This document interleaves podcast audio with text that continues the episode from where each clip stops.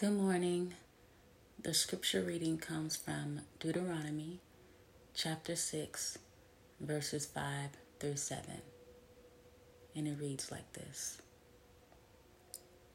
Love the Lord your God with all your heart, with all your soul, and with all your strength. These words that I'm giving you today are to be in your heart Repeat them to your children.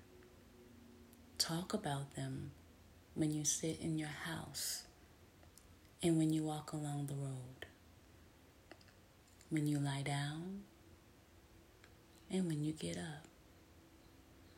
Have a fabulous day. You can do this.